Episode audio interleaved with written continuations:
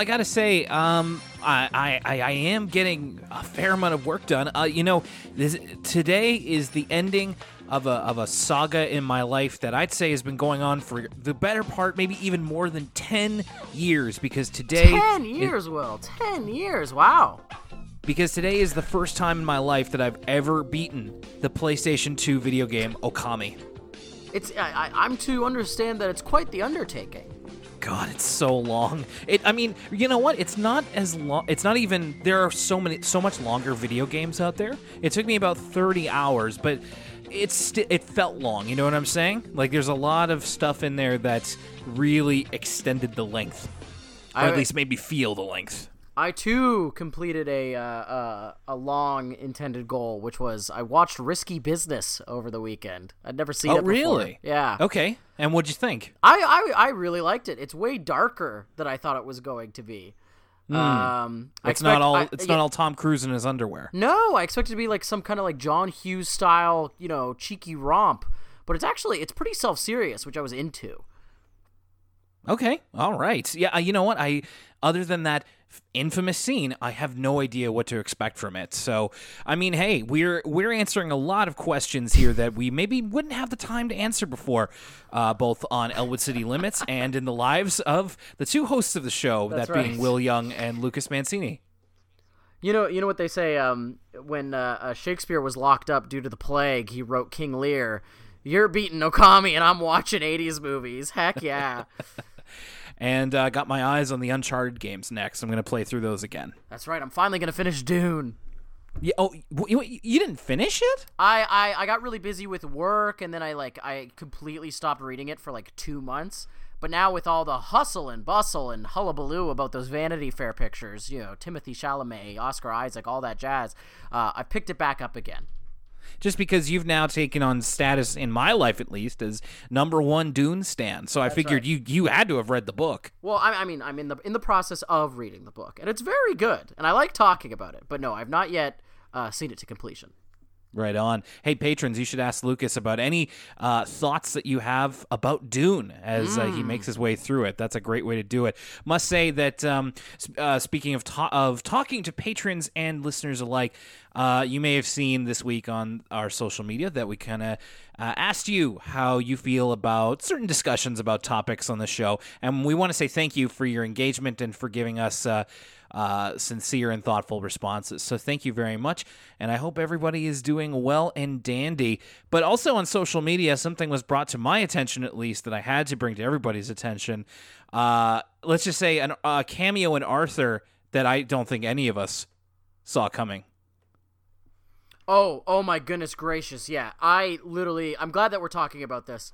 I jumped out of my chair when I came across this. This is crazy. How, so how did you come across it? someone actually um it, it didn't come from an- arthur twitter um surprising enough it actually came from like leftist twitter um but it's a screen it's a real i looked it up i verified it it is a real uh, screenshot in the the arthur wiki so for those of you who don't follow me on twitter or don't follow the ecl account um mao uh, uh chairman mao uh, existed in the Arthur universe, and and the proof we have for this is in the episode uh, Sue Ellen's goose gets cooked.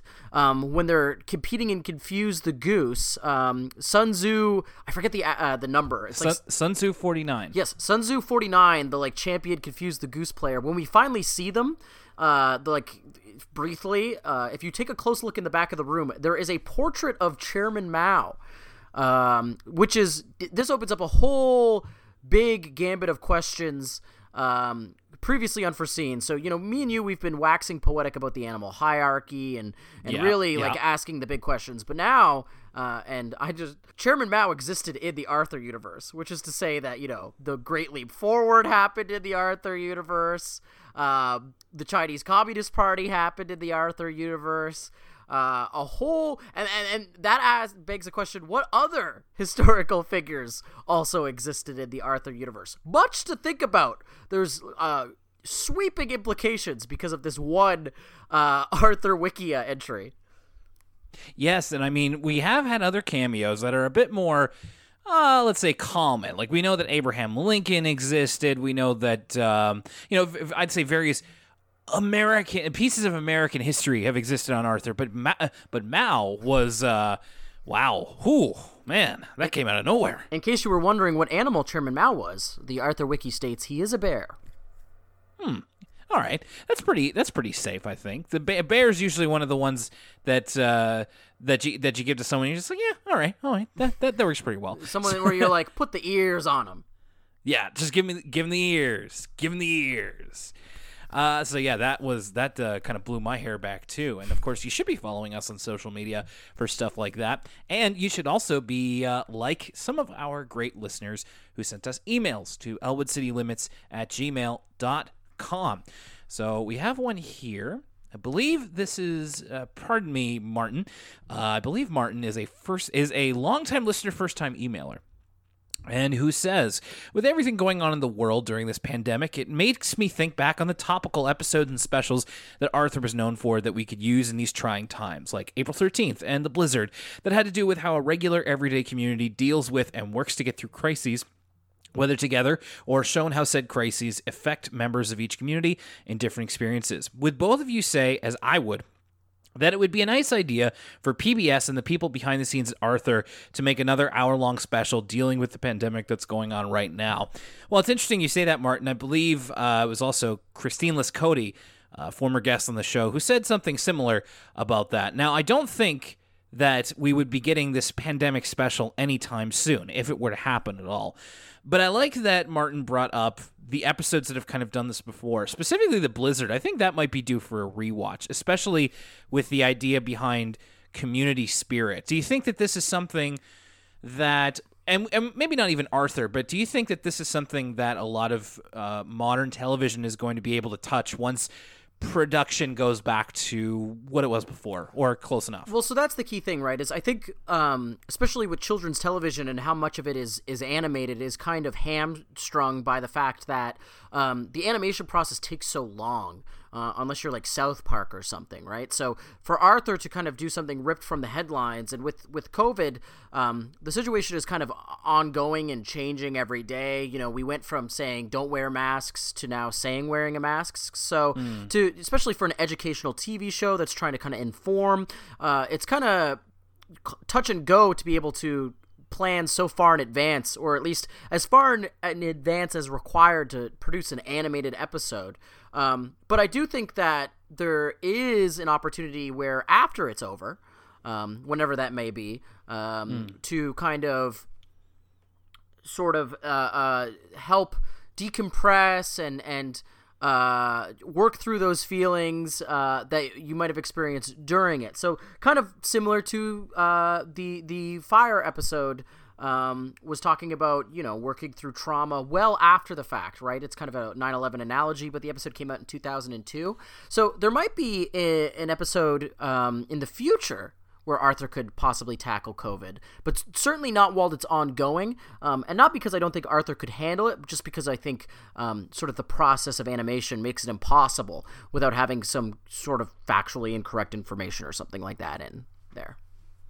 And I think this is also going to take a lot of time for us to process as just human beings. So, in order to really say something uh, meaningful about it, it's going to take some time. It's I certainly I certainly hope so, but maybe not as soon as we would like. We also have an email here from Lion Dog ZXA who wants to first say thank you guys for the podcast, especially right now. You're very welcome. About A is for angry. I personally relate to Arthur. Throughout my life, it feels like everyone piles so much pressure on me and praises me for such minuscule things. If I was in Arthur's position, I'd probably react similarly. I feel like Arthur should have talked to Brain about their struggles with pressure, and the others could have made up off screen. Now that that might have been a far more interesting second half of that episode. In the previous episode, you guys talked about potential Arthur spin offs. Well, I've got a spin off idea I'm sure you guys will love. Walters and Baxter ECPD, a buddy cop series starring Fern and Buster solving mysteries around the town, such as who stole Arthur's comics or how an embarrassing video of Binky was released online. Just like in the Binky Rules episode, Fern's character is more Holmes inspired, while Buster's more noir inspired. Brain could also be the tech guy who represents modern investigation shows. I love this idea. Yeah, yeah, I think this is great. Private investigators, this is wonderful. This Um, is money. Yes. Um, how do we get Arthur involved somehow? Oh, You could maybe maybe you could even do a joke of like everything happens to Arthur in like every episode. Maybe Arthur could be like the BD Wong role. He's like the criminal profiler. Ooh, yeah, or he could be in like the archives. You know, the guy loves to read. Yeah, yeah, someone like that. Somebody who's behind the scenes but uh, is seen uh, in most episodes. So yes, I think we both are big fan of this idea. One more thing. Last night I got hit. I got hit with a truckload of nostalgia when I came across a compilation of Chuck E. Cheese PBS Kids adverts. Do you guys have any memories of the ads before PBS shows? Oh my goodness, yes, because they were part of the part. They were part of the ritual. So there's a lot of them that I remember. So of course there's like um, the Froot Loops was one that they did a lot of. Um, Juicy Juice. Um, and it's like if I can if I can close my eyes and really try, it's like and by a grant for the U.S. Department of Education through the Public Broadcasting Service. Ooh, very and for good. viewers like you. Yeah, that's it's just I have to just let it flow back like a river. So yes, I do, and I know exactly what you mean. There were Chuck E. Cheese ones as well. I, I remember? I remember the Chuck E. Cheese ones because I remember whenever my li- parents would go to like Maine or something on vacation, I would demand that we go to a Chuck E. Cheese, and we never did, um, because that was like the biggest as as a child, as someone in single digits, I feel like that was the biggest piece of American culture I felt left out on was Chuck E. Cheese. It seemed so dang fun from the PBS commercials. But I'm happy to say some of the food ones like Juicy Juice and stuff like that. Maybe I'm just as a child impervious to advertising, but I, I don't really recall any of those besides the viewers like you. Of course, that has a special place in my heart. Somehow I doubt it. I don't think any of us were immune to advertising as kids. No, certainly not. Uh, all right. Thank you very much for your emails at elwoodcitylimits at gmail.com. And speaking of thanks, we've got some more to spread around because we have our patrons to thank, including it's uh, Lucas. It's time to play Spot the New Patron. Are you ready? I'm, this is the game I'm the worst at. So let's give it a shot. Okay, so we're starting off our patrons. Thanks with Aaron DeFilippo, Alex, Andrew Power, Caitlin Harrington, Chandler LaFave Boaton, Christine Liscote, Christine Wong, Sierra S., Dan Mike Dawson Silva, E.J. Acra. Is that the new one? Emily. That's the new one. Yes. I feel like your inflection changes, so it's cheating a I little bit, yeah, but I- we- I'll take it. like the la- the last two times we tried this, it's been like I tried to make it a bit obvious and it didn't work. So now I'm really. Uh, um, Oh, listen. Yeah. Uh, we've got Emily K and Froppy. We've got Greg. I, I appreciate you putting the training Ian wheels Collis, on for me. Jake Bailey, Joe Sue, John DeLong, John Griswold, Josias Melendez, Kat, Kaylin Krogel, Kevin Noon, and Kristen, Leanne S., Light Relentless, Lily Warden, Macy Ball, Marlo Stanfield, and Matt. Melissa I'm sorry, Melissa. I feel like you're the one I come to, and then I'm like, I have to just click something so I can see your full name and move the Skype window out of the way. Melissa Avalez Milan, Michaela Gibson, Pretty Cool Stairs, Rachel Pearson, Riley Stevens, Shayna Bennett, Shelby Eden Dawkins Law, Stella Teresa William, and Yoshi. Thanks, everybody. Uh, we're 40 patrons strong, and everybody seems to be enjoying our new Patreon show, which we'll talk about more at the end of the episode. But now I think it's high time we talk about some Arthur, and we're starting it off with the A team. So, A, we found out that A was for angry, and now it's the A team, not the Ed Sheeran song. That's right. Not the Ed Sheeran song, not the 80s show, um, not the remake with Bradley Cooper. Um, Oh yeah, that's right. They were on, they were on Monday Night Raw. wait, really? Yeah, Liam Neeson, too? Who was it? Oh, No, it was it was Rampage. It was Sharlto Copley, and I believe it was Bradley oh Cooper. wow. I remember that movie being at okay. the time. Yeah, I that's that's what I heard as well, but I never I never It's really on, it's on TV it, all the time. Uh, yeah, so we're talking about the A team. This is another soccer episode, um, and right away from the cold open, this has been kind of a theme so far in this season of going back into well-worn territory because Francine and Brain are on the Lakewood soccer team and they're trying their best to play, but Francine is viewing the team Okay. as literal So clowns. we got to talk about this, Will. Every once in a while, um, something will happen IRL in real life, and then the next week we'll watch an episode of Arthur, and I'll be like, "This is uncanny." How much this Yeah. is reflecting what's happening Yeah, in course. my, my real life, right? This has happened numerous times in the years we've been doing this show.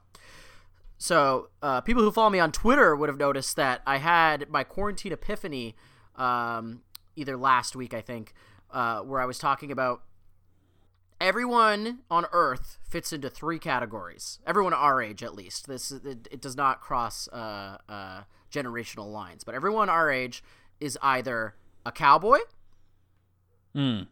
a clown, Yes.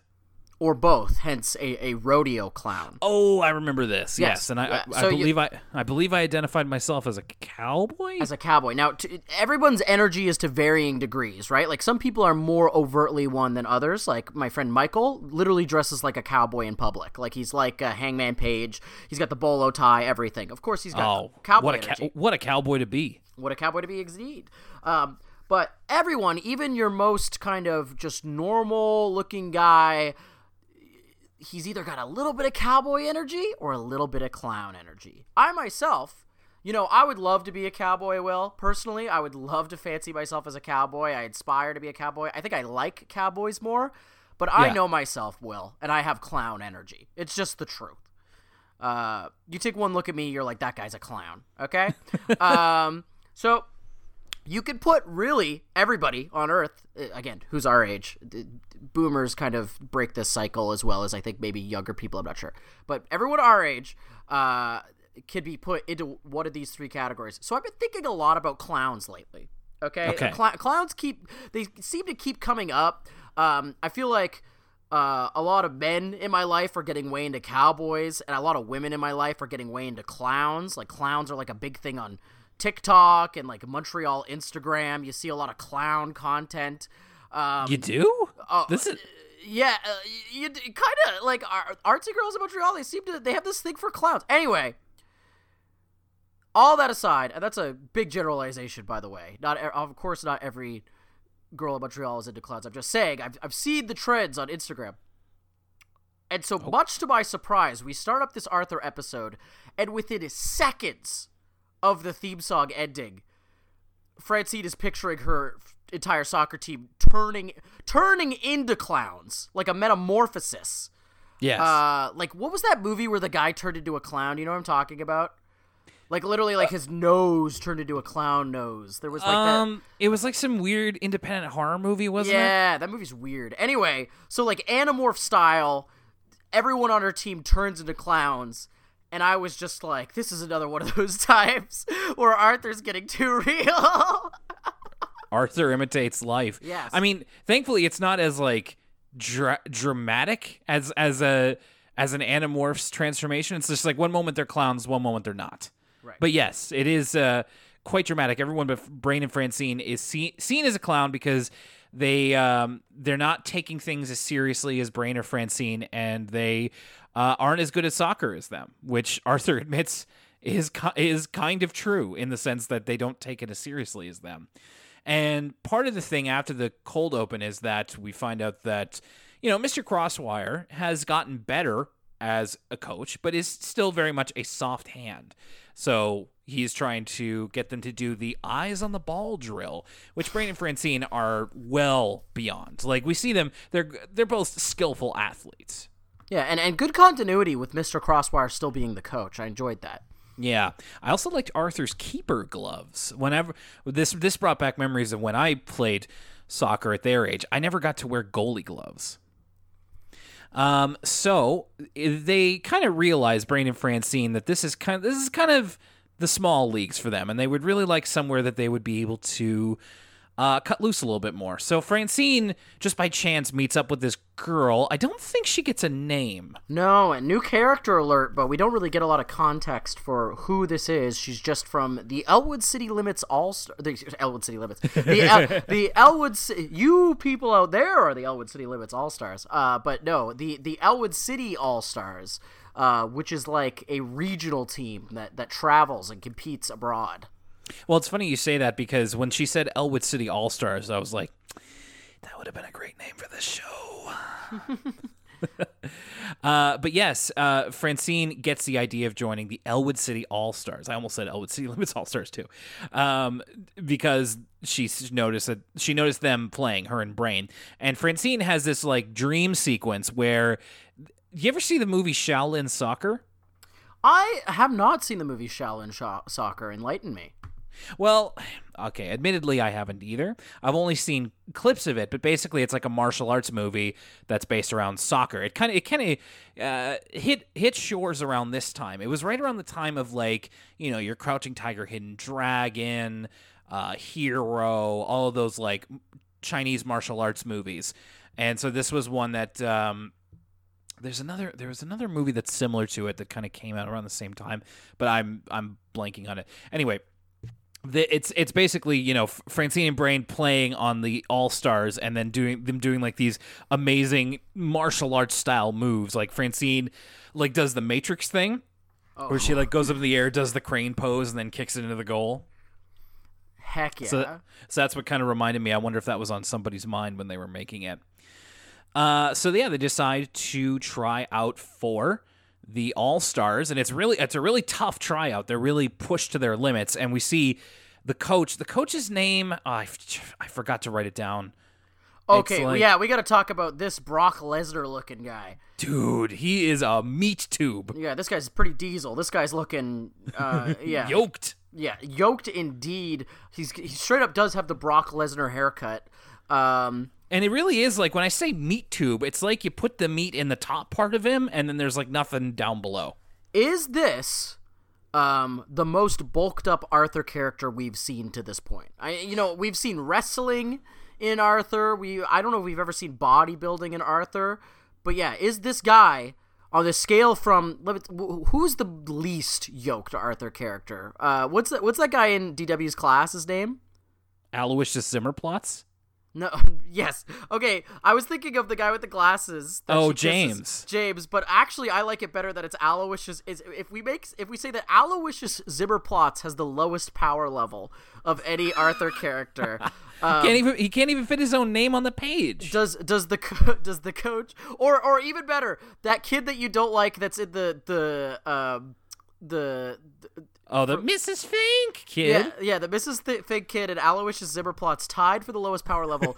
Does the uh, coach of the Elwood City Limits All Stars have the highest power level that we've seen thus far? He might. I'm also thinking like there's been a every time they've cut to professional wrestling, those guys are got the real steroid body Bionic, on. Bu- them. Bionic Bunny's pretty, you know, he's in good shape as He, well. yeah, he's he's very like built like the classic Superman. So very much like although it's covered by a lot of you know l- l- clothing, let's say, it's he is very very yoked. I, I, I think this is a good one for the listeners. Let us know. Uh, are we forgetting someone obvious? Who? Let's talk about who have the best physiques in Arthur. Dark Bunny too. Yeah, Dark Bunny. Dark Bunny's got that slender. You know, he he's got a, a functional physique, like a like a MMA fighter, but in, in like a lower weight class. You know what I mean? like Oh, a yeah. like a one fifty one a one fifty pounder, like a MMA lightweight. Not an ounce of body fat on Dark Bunny's body. He's he's made for performance. Exactly. Uh, so after these tough tryouts, to which the coach says that they'll let him know, uh, Francine and Brain are accepted to the team, and they let everybody at the at the Sugar Bowl know. But unfortunately, they have to admit that if they're going to be on the All Star team, they're not going to be on the Lakewood team. I gotta say, I did not like their jersey, the All Star jersey. I did not like it. No, it's true. As someone who, uh, you know, sometimes depending on the sport, I like jerseys and like sportswear fashion more than I like the sports themselves. Um, and one of the all-time staples of of sportswear is, of course, the soccer kit. It's it's just like one of my favorite pieces of athletic clothing ever. I I, I- don't even know that much about soccer, but I own like two soccer jerseys just because I think they look really cool. Like I have a Sure. I have a, a PSG a uh, uh, PSG Mbappe jersey, uh, and I think it looks awesome. And I I, I don't really know anything about PSG. Um, so yeah, I, I agree with as a, as a, a bit of an aficionado. I totally agree with you, uh, Will. Form, uh, former guest of the show and current patron John Dulong could probably tell you a couple things about the jerseys you own. Mm, I'll, I'll, I'll have to. Big fan of the footy, that one. I'll- hopefully he'll write in next week. Um, but yeah, you know, uh, Zimbabwe or whatever that, that African country was that had put out that just fantastic jersey last FIFA World Cup. This is not. Uh, this is pretty pretty plain stuff, especially for everyone to be freaking out over them, uh, like uh, D uh, Francine was, uh, not Francine, uh, Muffy was. Yeah. uh, not that great. So yeah, everybody's a little disappointed that uh, they won't be on the team. But Francine and Brain, you know, get to work on the All Star team. It's pushing them harder than they've ever been pushed. But they've made a commitment to themselves. They made a pinky promise that they won't quit. So that's that's what we kind of keep going back to here. Um, there was a point where the coach is talking about how um, there was a member of the team, uh, somebody, a kid named Jordan, who's like, "Well, Jordan's not going to be able to play with us for the rest of the year. He's got other commitments." And the I, kids I'm, are like, the kids are like. other commit like basically making the jerk off motion. Yeah, like, yeah. I loved the kid's indignity at other commitments. It's it's it's kind of a weird moment because it, it, it doesn't really play into anything else in the episode. Uh, it's just kind of kind of trying to show that like you know, this is like the military or something. It's like you can't handle the heat, get out of the fire, right? So Jordan fell, uh, uh, you know, he lost his nerve uh, and he he left for other commitments. But the and kids then his are, teammates his teammates just dog him. It's true. Um, I'm almost tempted. I like this moment so much. I'm almost tempted to give Jordan a character we never see, throwaway character of the week, and, and, that's in an episode where there's lots of throwaway characters. Uh, but um, but I have a feeling we might see this coach and and the girl that was on this team again. So I think I'm giving it to Jordan. I like the idea of giving a, a someone it, it, it, it's like Schrodinger's throwaway character of the week or something. Like we're not really sure if Jordan exists. Did he ever exist? What's going on with him? But uh, yeah, congrats to Jordan and his other well, commitments. If, any, if anybody's keeping track uh, of the throwaway characters of the week, uh, make your changes here. Um, so yeah, they are going to be doing uh, some away games, and it's going to be taking up a lot more of their time. In fact, Brain admits that he can't be the head of the computer club anymore, and it yeah, was at this great, point great line delivery from Brain. He like hangs his head and he's like, "I don't have the time." and and and then he and then the Mr. Ratburn's like, "I'm going to be the head of the computer." Club and you know makes a joke about you know he's to take them on the information roadway and brains he, like he says uh we won't gigabyte off more than we can chew. And brain just looks at arthur just like i'm sorry. Um but, but, and, uh, mr Ratburn this reminded me i've been rewatching um the anime OVA uh, Golden Boy. Have you ever heard oh, of Golden yes. Boy? Will yes. yes, I have. Uh, it's it's I, I I watched it a really long time ago, and I don't think I fully appreciated it because it's actually like super well animated and it's really really funny. Um, but there's a moment in Golden Boy where he like tried to teach himself how to uh, program like do computer programming without ever having used a computer. Um uh, and so he's like at the office and he's like he's like I love computers! I love I love mainframes and I love uh, circuit boards! And he's just like listing computer stuff. Um, and Mr. Ratburn sort of fumbling his way around like computer terminology reminded me of uh, Golden Boy. Um yeah and uh, we speaking of anime. Uh, this whole thing reminded me of you know when Brain's talking about like he's the head of the computer club, but he's also on the soccer team. It reminded me of Persona. All this talk of clubs and sports. Mm, mm, yes, one of my favorite parts of the Persona games. Um, so they're going to be playing. They're going to be practicing in this like downpour of rain, which Oliver Frensky is a little bit sus about. He's just like, "Huh? You'd think they would call this off? The your other soccer team would have done this."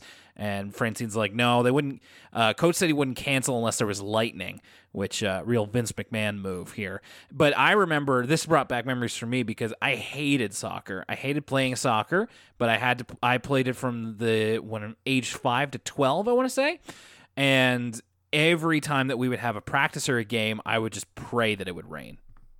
That rarely happened, but every once in a while it did get rained out, and I was so happy. Yeah, I too. I, I was in Timbit soccer when I was very, very, very young, and I too was often relegated to the goalie position, and I too uh, uh, didn't enjoy it that much. Uh, and also, yeah, this weather seems really ill-advised to be playing it. It's like pouring, and they're like slipping all over the place. This is, you know, it's one thing for the kids on Friday Night Lights to like train in this kind of weather, but it's like you know usually when that happens, one of them gets injured, as would really, as would probably really happen. Um, yeah, so they are really being pushed to their limits here. It's really tough. I did like this is kind of speaking in a more general sense. I liked the focus in this episode on Francine and Brain's friendship because I feel like whenever they're the two featured characters in an episode, it's usually about how much they not that they don't like each other, but how much they butt heads. Well, and also, this was and I- I feel like we've been getting quite a few episodes in a row with Francine and Brain, you know, separately as villains.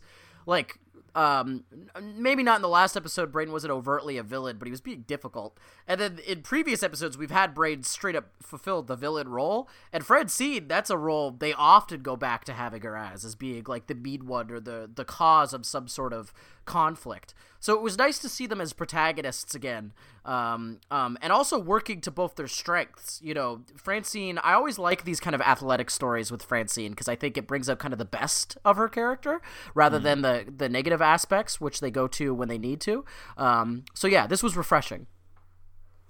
Uh, yeah, and I, I appreciated that in this episode you get the idea that they are athletic equals that want to push each other, which is what where the whole thing with their pinky promise comes in. It's like we're not going to quit, and they really want to strive to be their best. That's the whole thing. Is that they want to be their best, which they felt like they couldn't be uh, in on the Lakewood team. So because of a um I, I forget exactly how this comes by but like the essentially the all-stars are going to face the lakewood team which the all-stars are just like yeah yeah we'll have to put in way more practices for this one and because two of the lakewood team don't show up brain and francine have to play on the team um against so it's the all-stars uh, minus Brain and Francine versus the Lakewood team, which they do their best, and we get the differences here of the way the teams are treated. Like we see how the uh, the All Stars like really chastise themselves for every mistake, but where versus the Lakewood team, which is very supportive of each other. And Yeah, this- and, and I loved this. This is classic kids sports movie. Bad News Bears, Sandlot. You know, the the rich team with the nice new shiny uniforms gets defeated by the power of good sportsmanship and friendship. This is just classic good stuff. And, and it's got one of my favorite types of conclusions to this game, which is that, and, and I love this.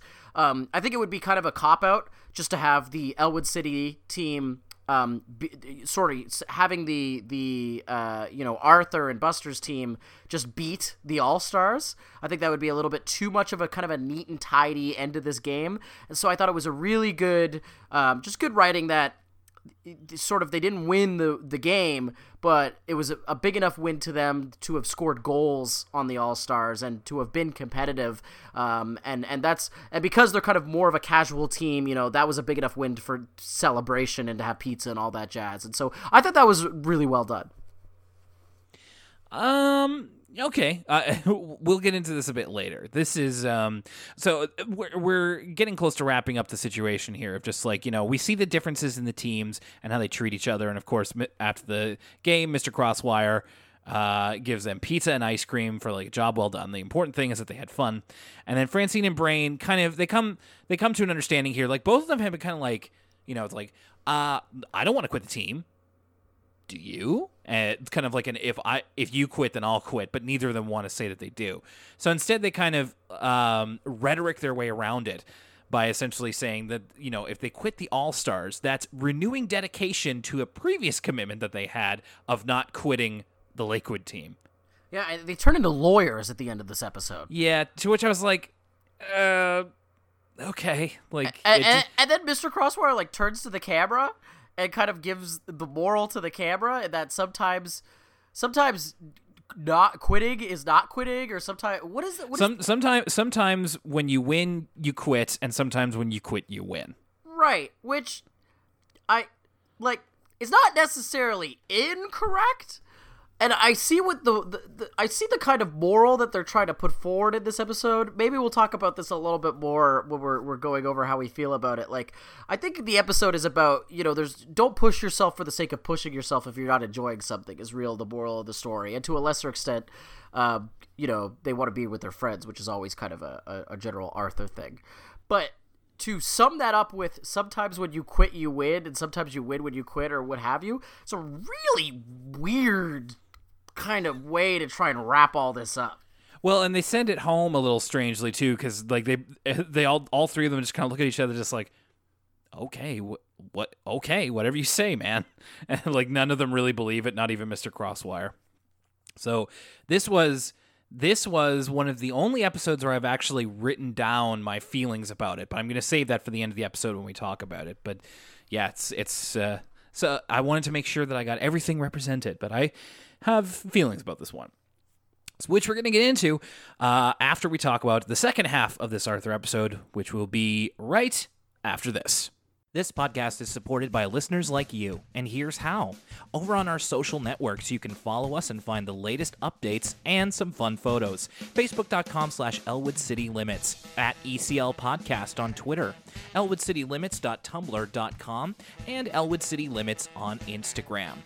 You can support us monetarily by going over to patreon.com slash Elwood City Limits. If you become a patron for as little as a dollar a month, you get access to exclusive audio content like our new PBS Kids show, movie reviews, and sneak previews of upcoming content. Support us as well by going to teespring.com slash stores slash Elwood city limits store or search Elwood City Limits on Teespring. Buy yourself a t-shirt, a tank top, or a hoodie with the Elwood City Limits logo or an exclusive design by our friend Josh. Elwood City Limits is available online at libsyn.com slash Elwood City Limits or you can find it on Spotify, Apple Podcasts, and other podcast apps. Is it not on your favorite app? Let us know. And you can always help us by spreading the word, tell your friends, and send us a message either on social media or an email, elwoodcitylimits at gmail.com. Thank you so much for your continued support. And now, let's get back to the show. Okay, so it's Emily swallows a horse. And wouldn't you know it, we're starting off with the old lady who swallowed a fly nursery rhyme at uh, DW's preschool, which I didn't realize this song's really morbid. So a couple of things about I I wasn't actually that familiar with the little old lady swallowed a fly uh, song, but seeing it done well now that you describe it as a nursery rhyme, it's a little bit more familiar. But seeing it done with instrumentation as a song reminded me of a far superior, less morbid, more wholesome, uh, and of course culturally important to us song. Will and that song is the Ratlin Bog. You love the Ratlin Bog. I love the Ratlin Bog. I mean, it, the bogs down in the valley, Valleyo, uh, will, and let me tell you something. We get downright microscopic with sort of the the the fauna and the flora of the Ratlin Bog. Right? There's a tree in the bog on a hill in the bog. Okay, and there's yeah. like there's a bump on the log and there's a, a bird on the tree and an egg in a nest and the nest there's there's two birds by the way. Not only is there a bird there's a bird on an egg and an egg in the nest and then there's a bird in the egg okay?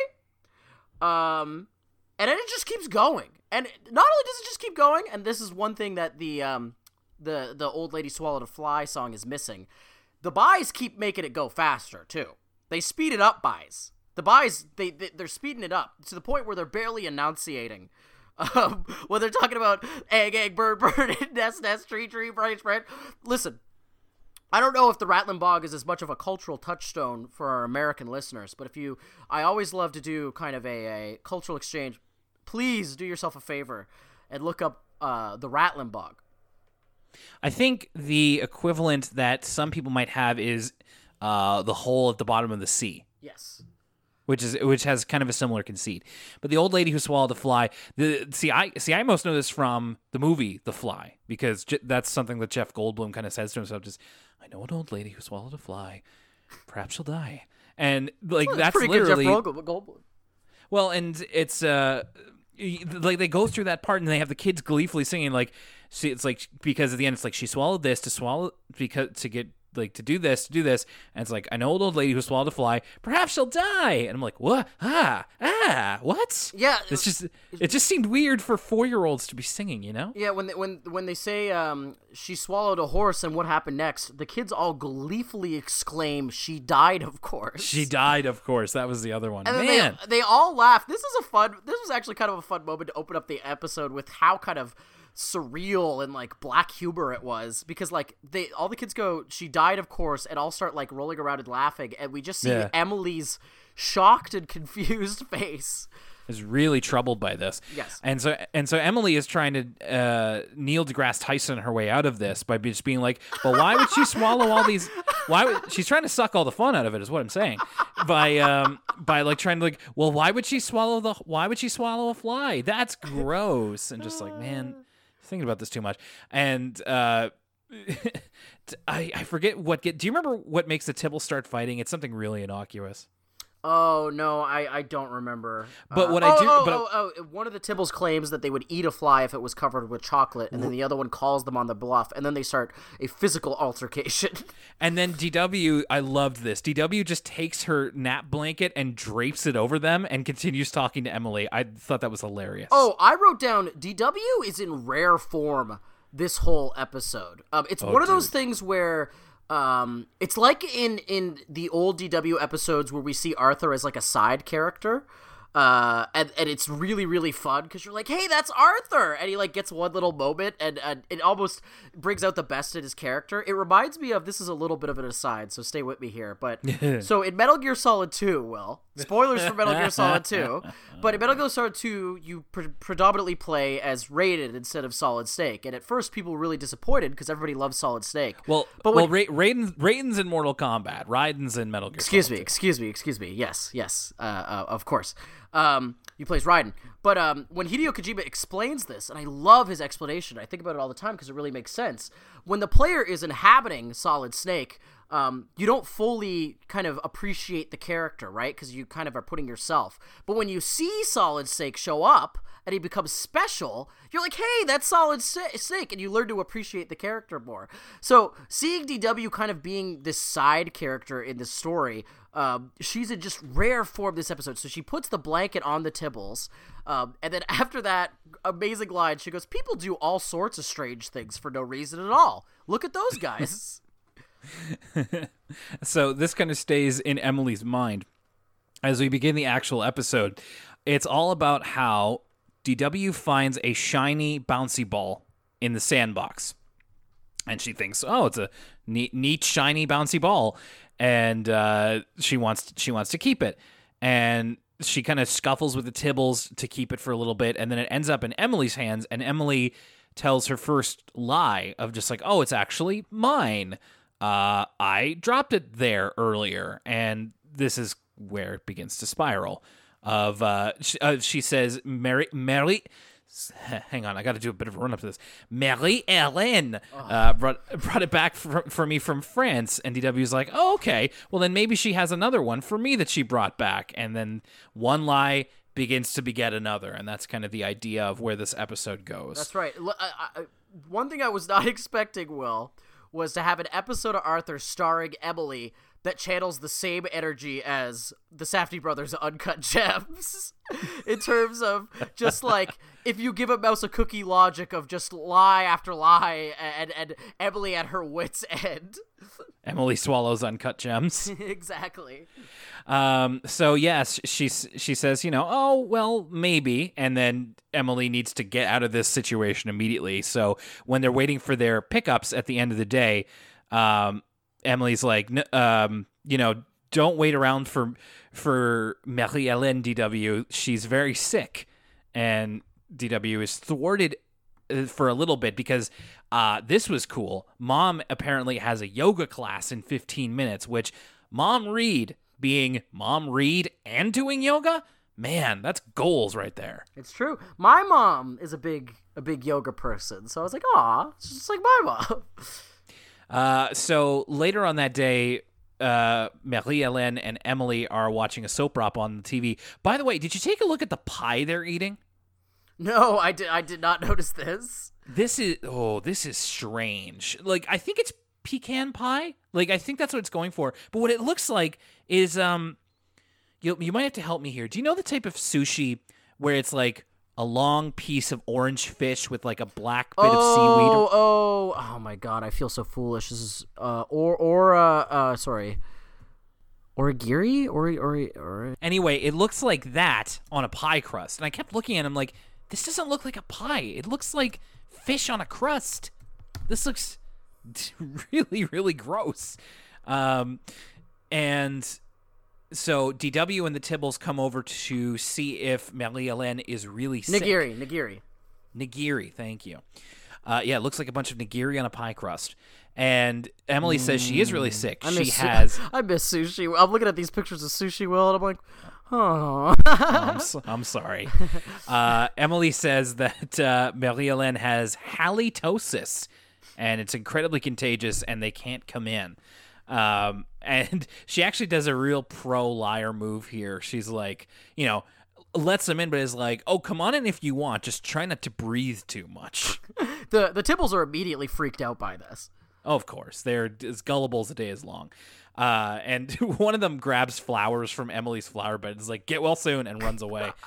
DW is not so sure. In fact, Arthur meme alert here. When Emily closes the front door, we get shady DW. Oh, so again, Shady DW. This is what I'm talking about when DW is in rare form this episode. The next uh, sequence of events is like some of my favorite DW content. Like DW in the role of like uh, just a creep. She's like Robert De Niro's character from like Cape Fear or something. The way she's like looking through the windows at Emily. I loved this. I'm gonna visit your family. I'm gonna pay them a visit. They ain't never gonna forget. I see you with that ice cream and that pecan pie. yeah, just uh, yeah. She she spots Emily uh, putting ice cream on their pecan pie, and uh, yeah, she's like peeping around in the in the garden, but in the in the backyard, I should say. It's really funny. Uh, so DW is determined to figure out if Marie Helene is really sick or not. She sees her at the grocery store later uh, when she's there with uh, mom, Kate, and Arthur, but uh, isn't able to catch her in the act, so to speak. Um, so Emily also had to pretend that she was sick with halitosis. So when she's back at school the next day, she's like, "Oh yeah, I took some medicine and got better." Uh, and DW is not at all convinced.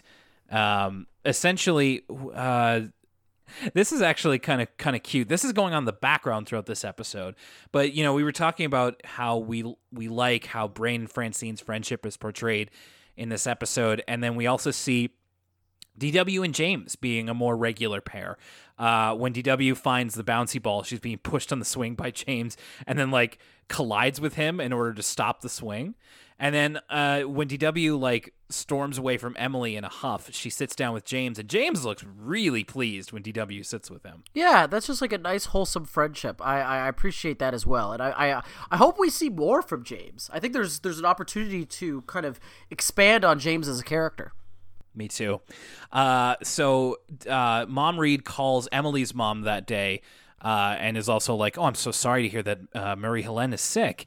And Emily is like, has to continue to build up this lie and has to hang up on Mom Read so that her mom won't give her, give her away. Again, this is this is this episode's version of "I want my money, Howard." Where's my money, Howard? I'll You get you fun? the money. I'll, you get yeah, having fun. How? Oh, yeah, this is essentially Bob Reed calling uh, uh, Emily on her bluff and saying, "I heard you resurfaced your swimming pool." this is you- a really can- good cat. Can you imagine how that makes me feel? I really like that you picked up on this. Um, so Emily is real like bent up about this. So she goes to bed and she has a dream where she is riding away on a horse from a giant-sized DW who seems to be like dressed like Paul Bunyan or something. This was a dive into classic seasons one to three Arthur dream sequence surrealism. I feel like we've gotten away from this. Like I feel like now when we talk about an Arthur being weird, it's more so tonally or more so for weird storytelling choices. I really, really missed uh, and I didn't realize how much I missed it until I saw this. Old school fever dream Arthur. Uh Yeah. and, and this delivered. This was this was classic. You know, remember Arthur being in like the torture dungeon and all that stuff or being like Yeah, digested like, by the in the- clam or the long arm or- of the law. Yeah, those are some good ones. Those are some good Arthur memories. Yeah. Yeah, you're right. This is kind of calling back to that because it's Emily, you know, in kind of this fairy tale setting on a horse, a horse who can talk, being pursued by a giant DW. Um, but uh, what I love about this is I love a good horse voice. So the horse, the horse, like we say, is talking, and Emily's like, "Oh no, we have to go faster," and he's like, "I'm going as fast as I can," and I'm like, "Oh man, I love it. I love horse voices. They're so dumb uh, because they always have to like incorporate the horse whinny Yeah. like into their speech, which is just really silly and funny to me. Uh, so she does manage to get away, Your, and your horse voice kind of sounds. It sounds like Bill Clinton. Hillary, I'm trying as hard as I can. I got this war in Kosovo going on, Hillary. Not at all what I want, what I was thinking, but all right, I'll, I'll run with it. Anyway, uh, Horse Bill Clinton over here takes her to the house of the woman who swallowed a fly, and it actually turns out, at least in Emily's dream, that the woman who swallowed a fly never actually swallowed any of those animals. It was just a lie that kind of got out of control. By the way, when they get into the house, the horse sitting on the stool, like cross legged, very funny. I thought that was a great visual gag. And then eventually DW bursts through the roof and finds and finds Emily. And we're not really sure exactly what she's going to do with her. Uh, I mean, we do, we do have this sequence, this bizarre. Again, this whole dream is like something out of that that Arthur Death Grips AMV. I feel like we need to make a Yeah. a, a new updated one. Again, it- it's this tier. So when she's uh, revealing the plates. Like she's taking off. I, what are those called? That like little cover of a meal of a Oh, like fancy meal. Like serving plates. Yeah, yeah. So she's got all those like serving covers, and it's like this bait and switch of like, oh my god, she did eat these things, but it's kind of like her little joke. But so she's raising it, and then it's like flies, and then she's raising it, and there's like a goat like on this table, and like this is just again one of these classic Arthur. Classic Arthur surrealist sequences where I would love to show someone a clip of this, no audio, out of context, and ask them, "What do you think's going on here?" This Arthur episode.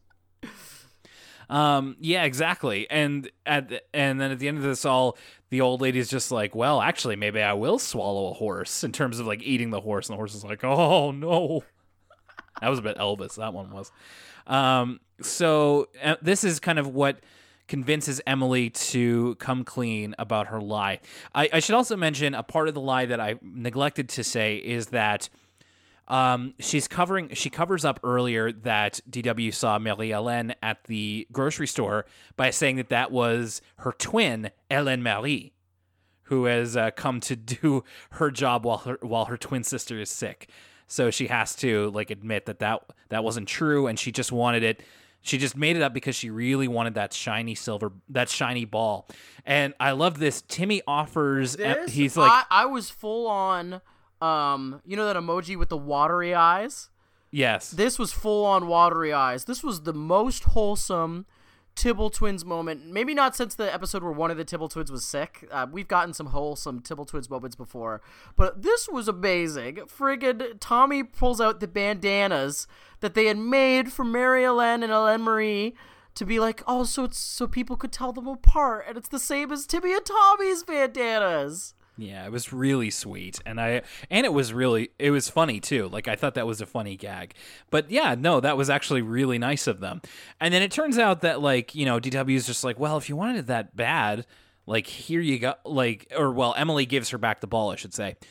And DW tries to bounce it. It's like it's not even that bouncy anymore. This like really wasn't worth it. And then they go back to being friends, obviously.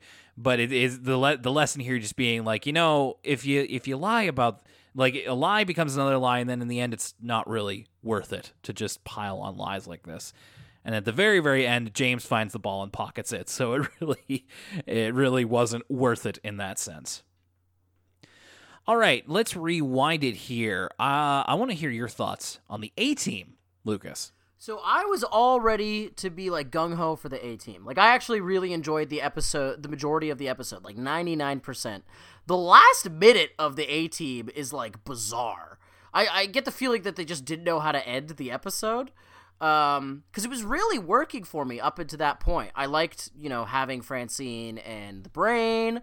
Um, I thought that this was kind of again a throwback to kind of seasons one to three episodes of having kind of a nuanced moral like oh i i i was interpreting it uh, where it was going as the moral was you know sometimes working hard or challenging yourself for the sake of challenging yourself um, if you're unhappy, isn't necessarily worth it, right? Like sometimes it's it's you, need to know when to quit, and it's not good to burn yourself out just because you think it's the right thing to do, which is a fairly nuanced moral for a kid show. Um, but then we kind of get this weird conclusion with them saying, uh, you know, legalese, we're not technically quitting if we quit this new team to go back to the old team. And then we get that odd line from uh, uh, Mr. Crosswire about winning is sometimes you win when you quit. So that was kind of a weird ending to it. But up until that point, um, and I feel like you you feel a little bit differently about it. I, I was kind of all for the episode. What about you? What did you think? So I appreciated parts of it. Like I like I think if if you were kind of listening to the way I was talking about it, um, it was that I appreciated how it focused in on Francine and Brain being friends, which I feel like is not something that we get to see from them. It's a dynamic that's not explored because, like, we've had previous episodes of them playing soccer, and the whole thing is like, oh, they don't like each other because they're so competitive, or um, yeah, they, or they're just um, not friends anymore and stuff like this. So I appreciated that this was a little bit of a change. But this is like I said, I wrote I this is the first maybe the first time I've written down I think the only other time I can think of was the episode about Arthur being fat, quote unquote, where I like wrote down my thoughts on this. And I, I don't feel as like intensely as I did about this about that one, but I did have some thoughts to just get them down. Uh, so I have mixed feelings about this episode. I think there's a good message in here about knowing your limits and putting fun first in athletic endeavors, which is what they were doing during the, like the game between Lakewood and the All Stars because Lakewood was seen as a very like they're not the best team, but they're very supportive and encouraging. But and the All Stars are very much focused on being the best.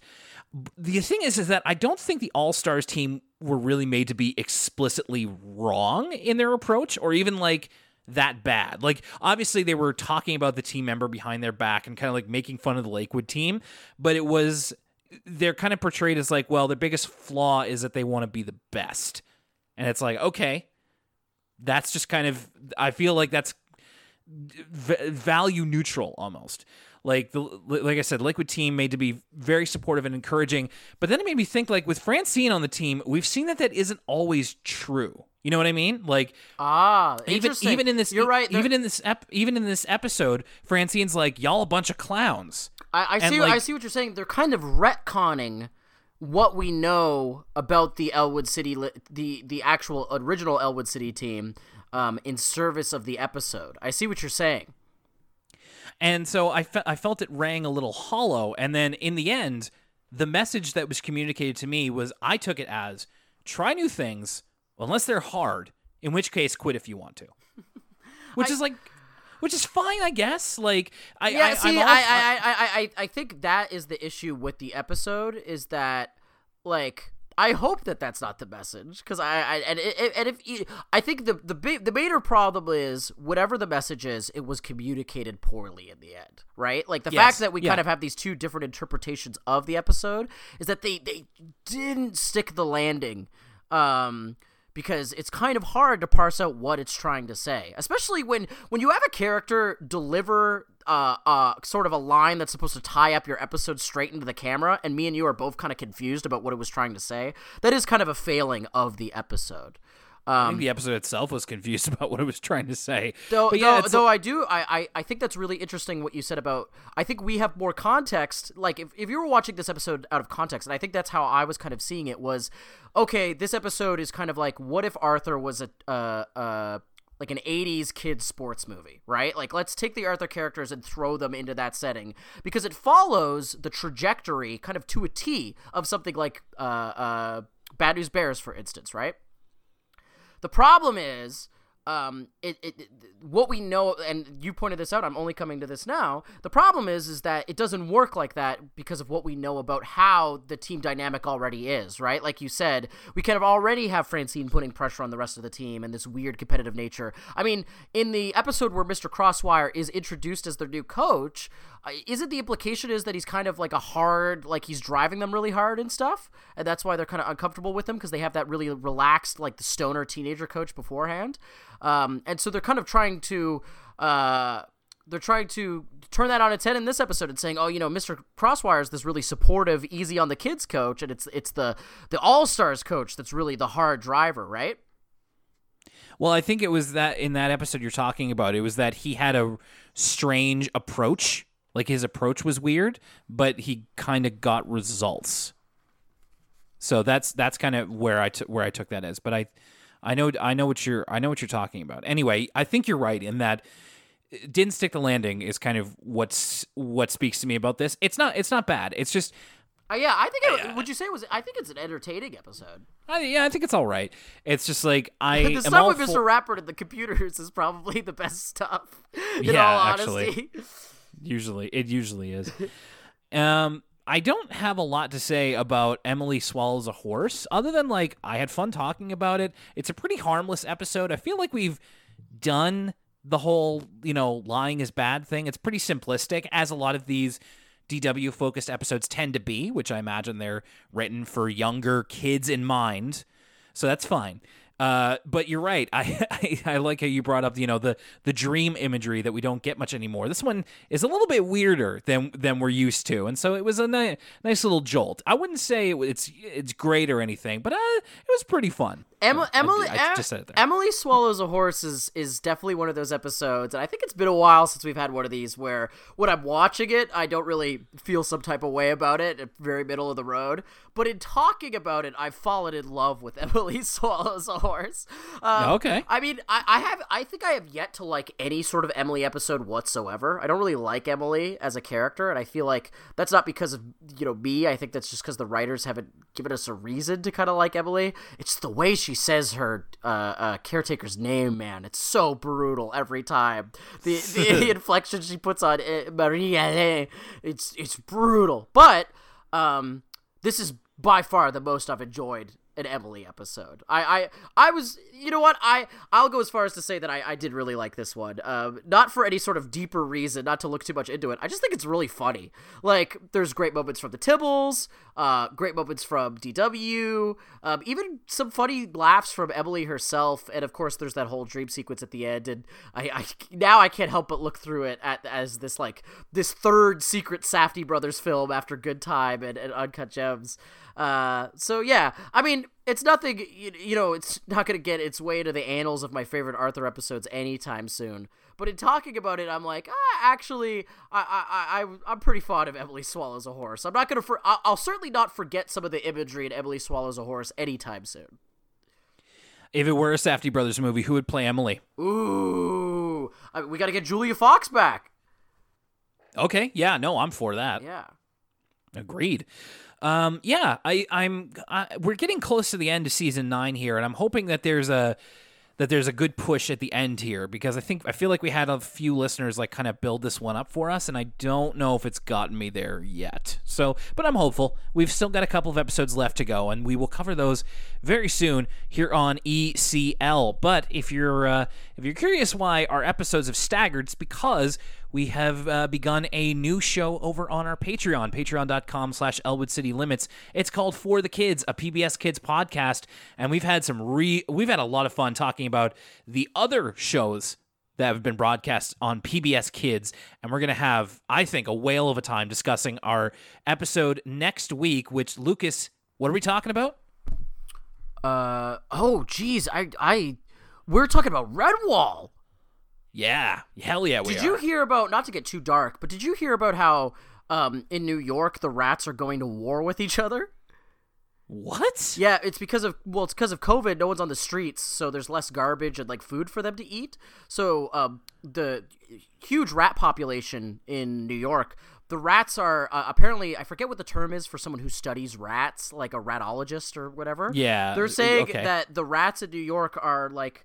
Uh, they're they're like in a war right now. Like they're going to war with each other and committing cannibalism and stuff. A little bit dark, but also interesting to think about. You know, it's kind of like Redwall's happening in the streets of New York right now. The Abbey. I, I guess so, man. I like. I'm. I'm really stoked to, to check out the show, and uh, we're to be talking about it and the history of Redwall on the next episode of For the Kids, which is going to be out for patrons only next week. But then in two weeks, we will be back with another episode of ECL to keep you company. And thank you to all of our new patrons who have signed up. We love making this new content for you, and we also love making content for you, the non patron, but the listener, and we value you all equally. And we're going to do our best for each and every one of you.